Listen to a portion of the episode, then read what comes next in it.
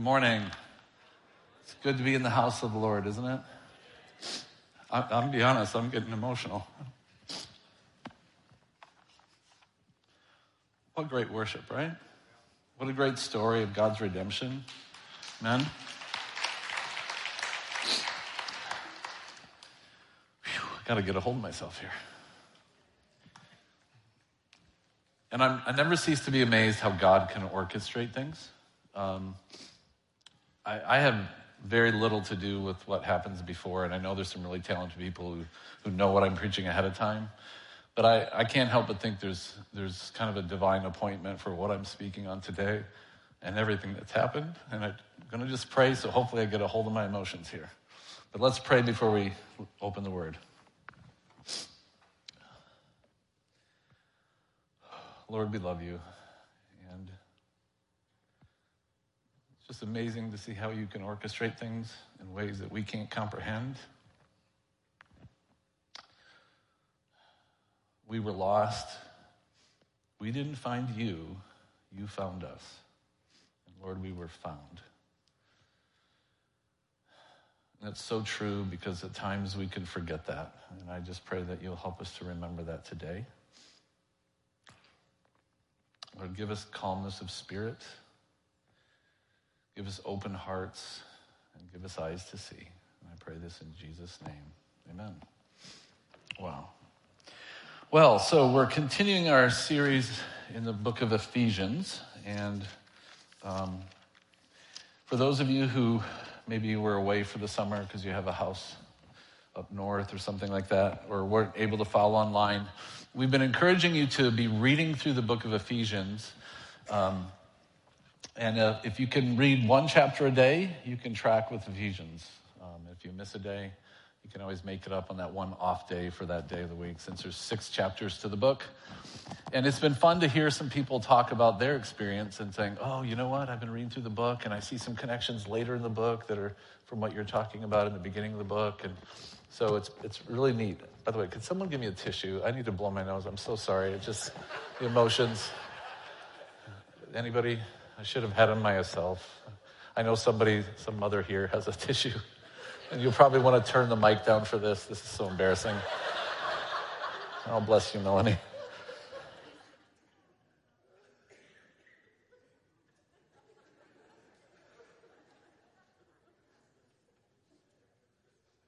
Wow. All right. My poor wife just embarrassed her deeply. That's for you, babe. That's for you. Okay, anyway, where was I? All right, we've been found, right? What a great song. Um, I'm going to completely change my introduction because I think that it fits.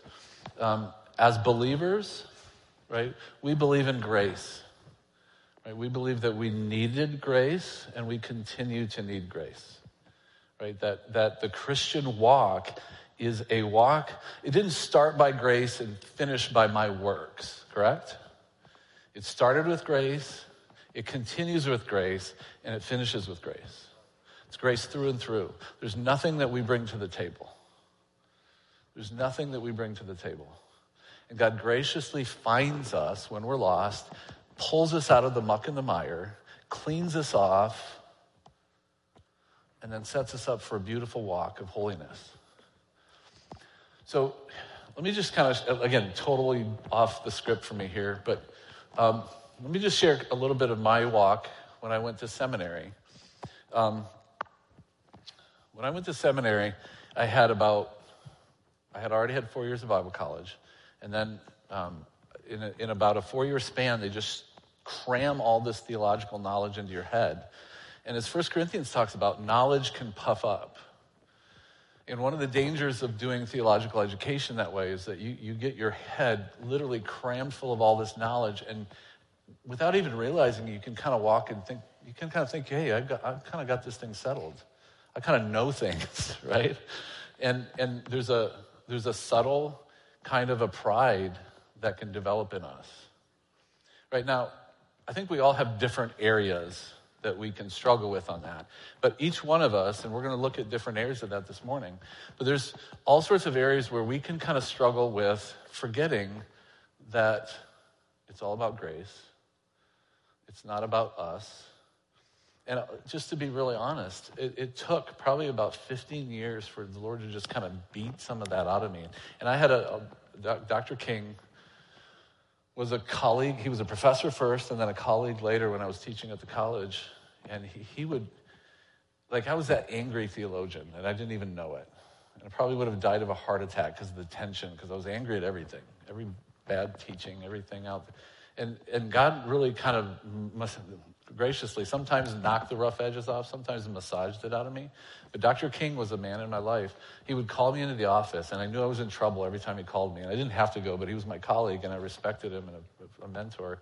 And he'd go, Dave, Dave, why are you so frustrated? Why are you so upset? And I'm like, I'm not upset. right? It's, we're so self blind sometimes. It's like, I'm not upset. This is not me. This is, this is their problem. And this is to give you what Jim King was like. Jim King was very similar to my story. He came, he was a very, very legalistic missionary, came back from the field. Just God broke him and taught him, right? And to give you an idea, he had wind chimes in his office with a fan on the wind chime. So it drove me nuts sometimes because he'd come in and be like, tinkle, tinkle, tinkle, twinkle, right? And I'd be like, I don't want this to be calm. I want to be angry. And over time, over time, over time, God used that man and others in, in, in, my life to just break me of pride and break me of thinking that I knew better than everybody else. Just very arrogant, is it not? You don't realize, and again, in the moment, you don't think, you're just thinking truth, right? Then you go, okay, but there's this thing called love that goes along with truth, right? Speaking the truth in love there's so many people in my life that help with that. So, but this is just kind of my experience. And, and as we've been talking through the book of Ephesians, some of you probably are getting tired of me pointing out the you we distinction in chapter one and chapter two. But now this is going to come to full fruition. So if we're in chapter two of Ephesians, and for those of you who have a blue Bible, that's page 240, uh, sorry, 1242 is Ephesians chapter two. We're going to be looking at chapter two, verses one through 10. Now, we already looked at that last time, so I'm going to do a weird thing. I'm going to repreach a passage that I preached the last time I spoke. Now, the reason is because this passage is so famous for its description of God's gracious salvation. And most people preach it as a what I would call a salvation passage that it's a passage that seems to be calling people to repent and turn their life over to Christ and receive his grace. But that's not, not actually the purpose because if you read it carefully, it's actually written to people who have been saved by grace. So it's not calling people to salvation, although it's a really good place to take people to explain salvation. It's so clear there. But it's actually talking to people. If you're here and you're a believer, it's talking to you. It's talking to me. And it's pointing something out. And this is where that we you distinction is going to come come to bear. So let me give you kind of the big thing that I'm talking about today. For those of us who have received grace, those of us who have received grace, we need to show grace to others. Right? We received grace. Why do we turn around and then don't show grace? So, those of us who have received grace, we need to show grace for others. So, here's the fundamental problem in the book of Ephesians the believers in Ephesians were split into two different groups. There was the Jewish believers, and then there was the Gentile believers. And we talked before about how different those two groups would be. The Jewish believers really, before they were believers, they were to keep themselves separate from non believers, from non Jews, right? And so there would be a kind of a real discomfort. The dress would be different, the diet would be different. Everything about what they did was foreign, literally, to the Gentile believers. So then God calls them together and says, Guess what? We're bringing you together into this one thing called the church. And we're going to make you unified. Well, that was great in theory, but was taking some time to work out. So Paul is challenging them. So, um, and he does it in a very rhetorically, just really sharp, smart way. But he starts off in chapter one by only talking to the we, right? We were saved, we were chosen, we were called, we were redeemed. And those of you who remember that series, we pointed out that the first part of, of chapter one, he's only talking to the we, and then he shifts to this you and includes them. And the we, let's, I just want to demonstrate this. So in chapter 1, verse 12, he helps to define the we. He says, So that we who were the first to hope in the Christ might be to the praise of his glory. So the first, historically, the first people to hope in the Messiah were the Jewish people. So he says, Look, you Jewish believers, you've been included in all these things. And then finally, in verses 13 and 14, he includes the Gentiles. So he says in verse 12, so that we who were the first to hope in the Christ might be to the praise of his glory. And then he says, in whom you also, you Gentiles also. Now there's another verse that demonstrates this even more clearly, and that's chapter 2, verse 11. He says this Remember that at that time, or at one time, you Gentiles in the flesh. So there's this you we distinction and Paul kind of pulls along the Jewish believers and talks about their privilege and then goes, oh, by the way, these Gentiles are included too. Why would he say that? So, what we're going to find is that this problem, so I, I want to state this problem clearly. Jewish Christians in Ephesus had developed an arrogance based upon perceived superiority of their morality and history. Did you catch that? The Jewish believers in Ephesus had developed an arrogance. And that arrogance was based on their perceived superiority of their morality and their history. And, and I think what Paul actually does as he's talking through chapter 2, verses 1 through 10, is he kind of plays off of that. And you'll see what I mean in a second. So, what I want to do today is, is talk about Ephesians 2, 1 through 10 in kind of four stages. So, first, I want to talk about their perceived superiority their perceived superiority. Then I want to talk about their ignored reality, chapter 2, verse 3. Then I want to talk about God's provision of grace for all. And then I want to talk about God's purpose in offering this grace. Okay, so that's the four movements of where we're headed today. So let's look at their perceived superiority. So in chapter 2, verse 1, he says this and notice he starts off with you here. So he's talking to Gentile believers. And he says this, and you were dead in the trespasses and sins in which you walked so to a Jewish Gentile mixed audience, he goes first to the Jewish, to the Gentiles. And he goes, you were dead in your trespasses and sins. And I actually think what Paul's trying to do here is to get the Jew, the, Gen, excuse me, the Jewish believers to go, yeah, that's them. Look how bad they were. And I have a good reason for saying this. I'll show you in a second. But I think what he's trying to do is go, is to kind of toy around with the, the, Gent, the Jewish believers who are looking down their noses at Gentile believers and go, yeah, that's right. You were those Gentiles and you were dead in your trespasses and sins and you had all these problems and you were following satanic doctrine.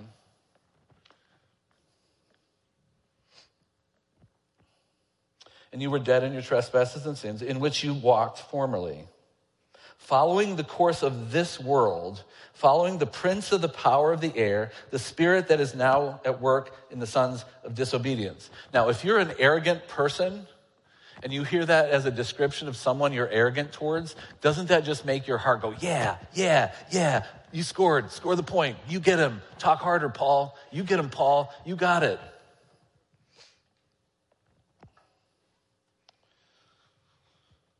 So that's the perceived superiority. And I'm, I'm going to skip ahead just a second to the end of chapter, uh, not chapter, uh, end of verse three, and I want you to see something that, that I think helps really cement this thing home. Because he says this in verse three among whom we all. So now he's talking to the Gentile believers. Excuse me, the Jewish believers. I keep saying that wrong. We once lived in our passions of our flesh, carrying out the desires of the body and the mind, and we were by nature children of wrath, even like the rest of mankind. Now, that term that's translated even like the rest of mankind, the of mankind is probably in your translation, if it has that, in italics. Anybody have that in italics?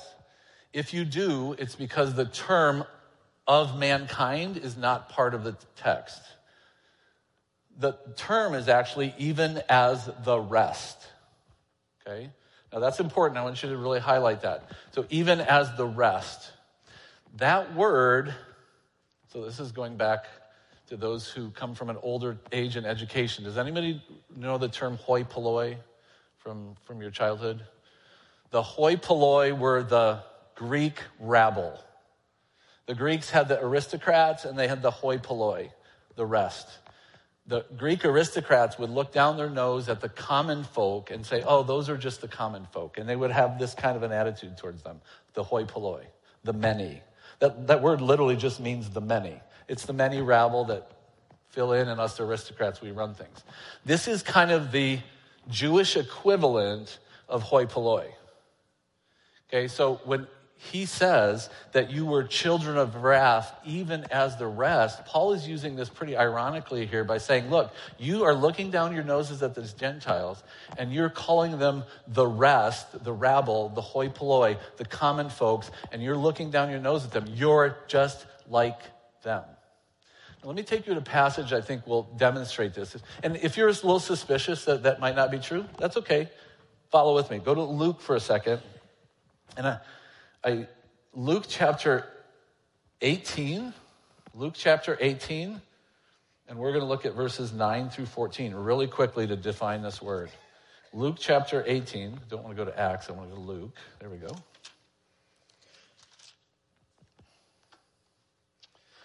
So, this is actually a fairly f- famous parable, but I want you to know why Jesus says it. He says this this is he being Jesus, he also told this parable to some who trusted in themselves that they were righteous and treated others with contempt. Okay? So Paul, excuse me, Jesus writes this, uh, speaks this parable to those who are looking down their nose at others and looking at them with contempt. Okay, so let's keep going. What's he say? He says this Two men went up into the temple to pray, one a Pharisee and the other a tax collector. The Pharisee, standing by himself, prayed thus God, I thank you that I am not like other men. That's the rest. That's the word there, the rest. Extortioners, unjust, adulterers, or even like this tax collector. I fast twice a week. I give tithes for all that I get. But the tax collector, standing far off, would not even lift his eyes to heaven, but beat his breast, saying, God, be merciful to me, a sinner. You see? So the text is very clear. The Pharisee is looking down his nose with contempt at this tax collector. And he says, I'm glad I'm not like the rest. Do you see? The hoi polloi, the remaining, the rest. So that, I think, helps us define and understand how Paul uses this back in Ephesians chapter 2. So let's jump back to our main text for the day in Ephesians chapter 2. So their perceived superiority, they thought of themselves better than these Gentile Christians. They had a better history with God. They received the Ten Commandments, they received the law, they received the prophets. Now, let's not look at how they treated the prophets or how they responded to the law, but they got it, right? That was an advantage. There's a moral superiority. They thought themselves better because they grew up hearing the right words, hearing the right things, not doing the wrong things. And somehow that allowed them to think that they weren't just as lost and just as need of grace as everybody else. So that's the perceived superiority. Well, what about their ignored reality? Well, verse 3 Ephesians 2, verse 3, he says this Among whom we all. Any exception to that for Jewish believers? Were there some that didn't need this? Were there some that didn't live like this? Were there some that didn't fall into this category? No, he says we all. So we, Jewish believers, he's speaking to him, his followers there that are like him, Jewish. We lived in the passions of our flesh. We carried out the desires of the body and the mind, and we were by nature children of wrath. That's not too soft. Even as the rest. And that's why I think this term is so powerful because he says, look, you are children of wrath just like the rest, those who you think are worse than you, and those who you consider the rabble, and those who you're looking down your nose at with arrogance. They're just as lost. Now, for us today, we don't really have the Jew Gentile distinction in our church. But there are people who come from religious backgrounds among us. How many grew up in Christian homes and grew up? Okay, I grew up on the mission field, right? Christian home my whole life. Is there a potential for us to be arrogant because we haven't, maybe some of us haven't gone through some of the sins that other people have gone through? Is that a potential for arrogance? Sure, absolutely. But did we need grace just like the rest? In fact, what's really interesting if you think back to Luke, it's almost like the person who is religious, the Pharisee there, that text says that person went away. Uh, I'm sorry, that, that the tax collector went away justified and the Pharisee didn't. So if you grew up in a church and you think that you're good because you grew up in that church, have you accepted God's grace? Are you even a recipient of God's grace? Right? It took me years of, I was actually at Bible college when I realized that I had personally grew up in a church, thought I knew Christ, but didn't. And I turned my life over and repented and became a believer. Maybe some of you are that, like that today. So they ignored the reality that they were lost just like the Gentile believers. And so then he goes into this deep explanation of salvation, right? And this is why this is so famous as a passage to take people to if you want to lead them to Christ. And this is a worthwhile passage to do that. However, there's more going on here.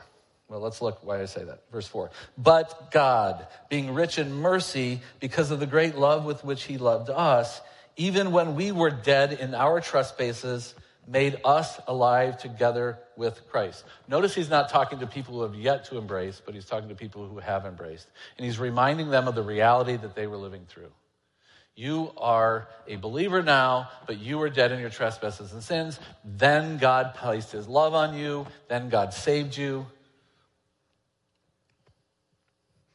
And then he says this statement, which everybody should know by grace you have been saved. As if it's not enough to say what he's been saying so far, he goes, Look, you're saved by grace. You're sitting here looking down your nose at other people, and you've been saved by grace. Irony? Contradiction? You see where we need to fix some things? And that's what Paul and God are calling us to do. And he says, and raised us up with him and seated us with him in the heavenly places in Christ Jesus. Why? So that in the age to come, he might show the immeasurable riches of his grace and kindness towards us in Christ. So, if you're a believer here today, you have a future with God. And in that age to come, we're not going to be extolling the greatness of our obedience. We're going to continue to extol the greatness of God's grace in our lives. We're not going to be extolling the greatness of our obedience, but we're going to be extolling the greatness of God's grace as He helps us to follow and obey Him more. That's a big difference. It's a big difference. And then he says it again for by grace you have been saved. Notice it's past tense, you have been saved It's by grace. Not as a result of works, so that no one should boast. Oh, maybe that's why he's included that. So here, here, here's the thing it's easy for us to go, oh, yeah, those, those first century believers, they were arrogant and they were boasting about salvation. But let me make a suggestion that every time we forget about God's grace in our lives and we look down our nose at someone else, it's as if we're boasting about our salvation. Why? Because we're looking at them as if they need grace, but we don't. When we know too well that we too are recipients of grace.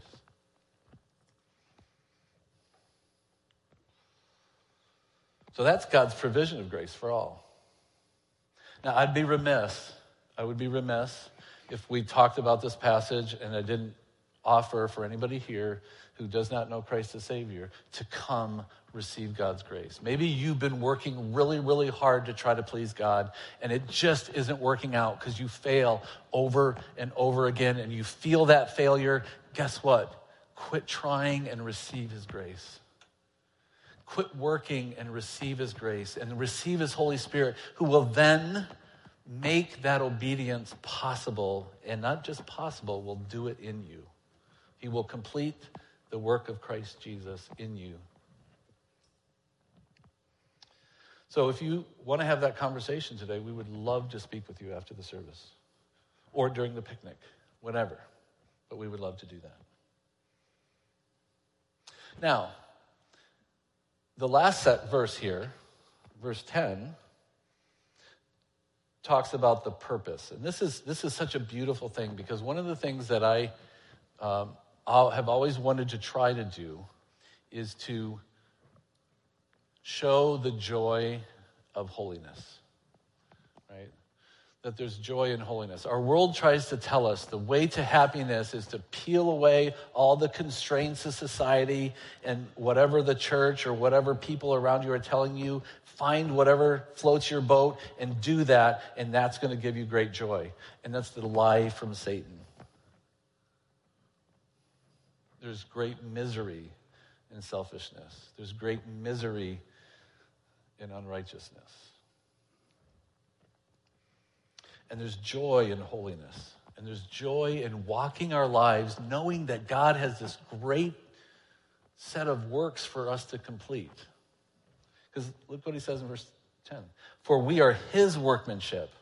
God's crafting us, making us more like his image. Created in Christ Jesus for the purpose for good works, right? For good works which God prepared beforehand that we should walk in them. What a great truth, right? So today, when I woke up, I didn't, probably should have, but I could have said to myself, today is a day that God's created great works or good works for me to do. And let's find out, let's figure out what those are. Let's, find out what God has in store for me, what good works He has prepared for me to do today. What a joyful life to be able to, oh, that was it. God prepared a conversation that I could have with a coworker. God prepared the ability and time that I had, didn't have any appointments, so I could stop and help this lady on the side of the road fix her tire. God prepared this for me. God prepared that for me. God prepared this for me. We can live a joyful life of holiness, discovering what God is graciously calling us to do. Ultimately, that's why I think Paul wrote 2 1 through 10. Yes, it's a great salvation passage, but I think he's calling us to humility and embracing the truth that I will never outlive my need for God's grace. I will never outlive my need for God's grace. All right, we're going to spend a little bit of chunk of time here. Just because I'm done with the message part doesn't mean I'm done with the application part. We're going to spend a few minutes on application here. Have you become arrogant? Have I become arrogant? Have we become arrogant? Well, let's look at some categories. Intellectual. Look, we live in a really smart town, okay? We do. Uh, the, the, the, the aggregate brains in a town like Midland is pretty scary, right? But do you know that? I mean, do you know it? know it? Like, oh, I know I'm smart. Right? Are we tempted to kind of look down our nose at people who don't have that education that we have, that intellect that we might have, that great job that uses your brain that you might have? That's, that's probably a, a, a temptation for lots of congregants in a town like Midland. Who gave us that brain? right? Who gave you that brain?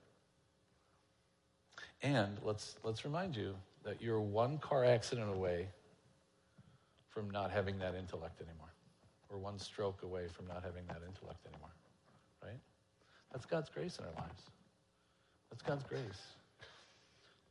Again, um, here's, here's my goal today. Uh, my goal is to try to find some way that I offend everyone here. So just get ready, okay? Because I, because I need it right now. Please don't don't understand. I don't believe that as you know we're up here and we're trying to beat the sheep. God says feed the sheep, but I'm not trying to beat everybody. But if I you know if I shotgun it, it something's going to hit you today. Hopefully, okay? Because because we all need reminded of this, correct? And I I need reminded of this. All right. So the next one I'm not going to talk a lot about because we'll talk about this next week. But racial. Racial. We live in a very, very testy time racially. There is no room for racism within God's church. Amen?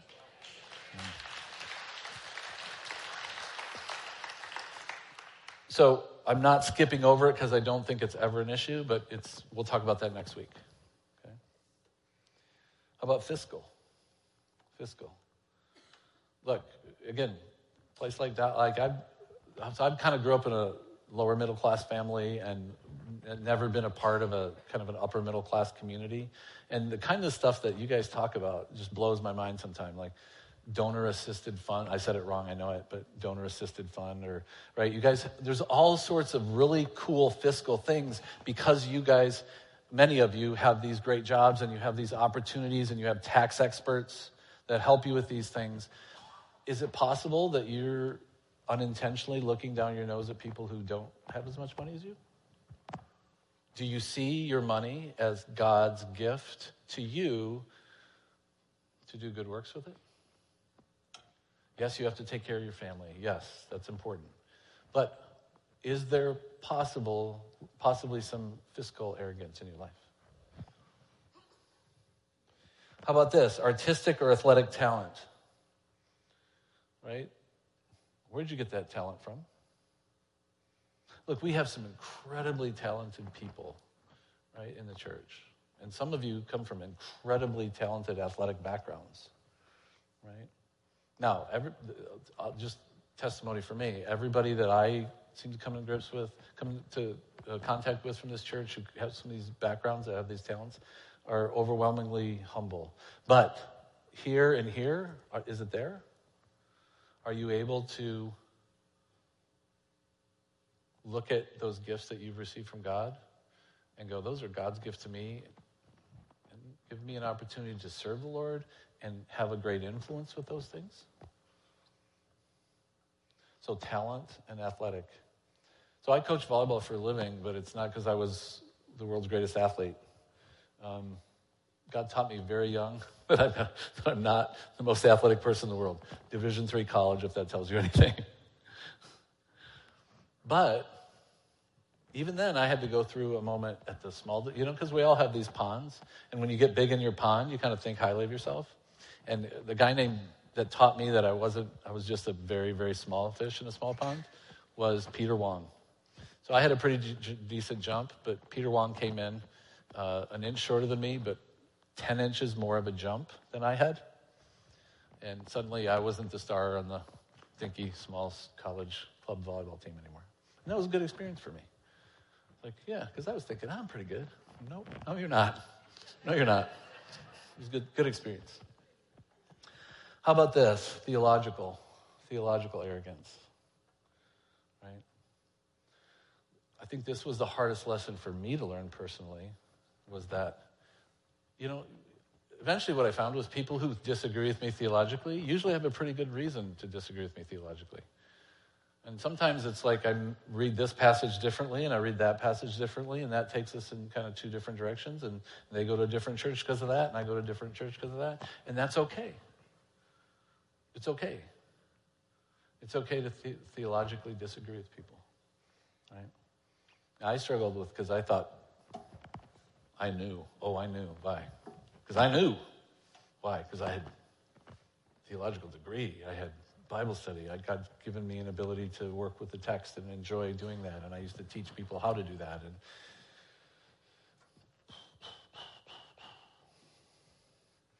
but thankfully, over time, God healed me of that, cured me of that and sometimes knocked some rough edges that, off me that way. It was good. It was good. How about political? Ooh. Okay. Well, I'm a. Mm, I'm a.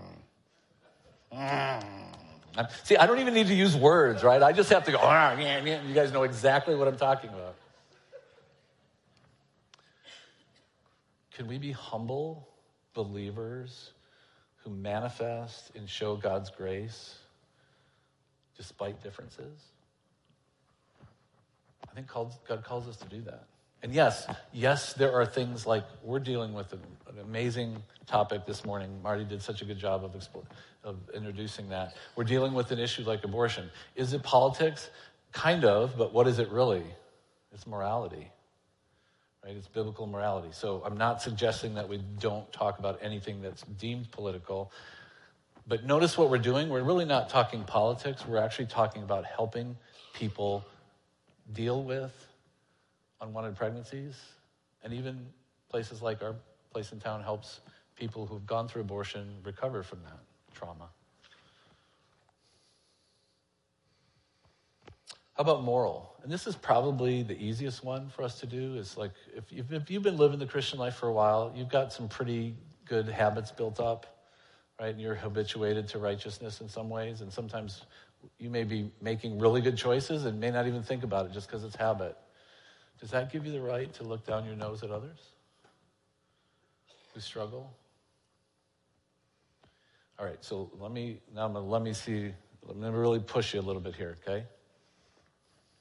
Whatever you think is the morally worst person that you can see, and somehow you can read it all over them, have them sit down right next to you in church next week.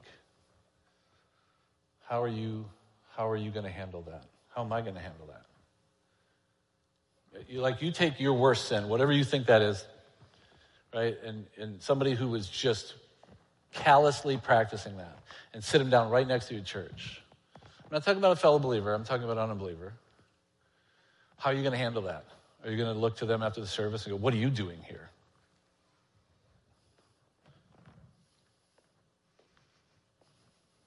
So I, I really want to kind of give you some two terms that I think will be really helpful because we live in a culture that's t- telling us not to confront any sin. So, what I'm not talking about here is becoming so wishy washy that we don't call sin sin. But what I'm saying is, if there's a sinful person that walks into church, a sinful person like us walks into the church, how do we handle it? Do we welcome them?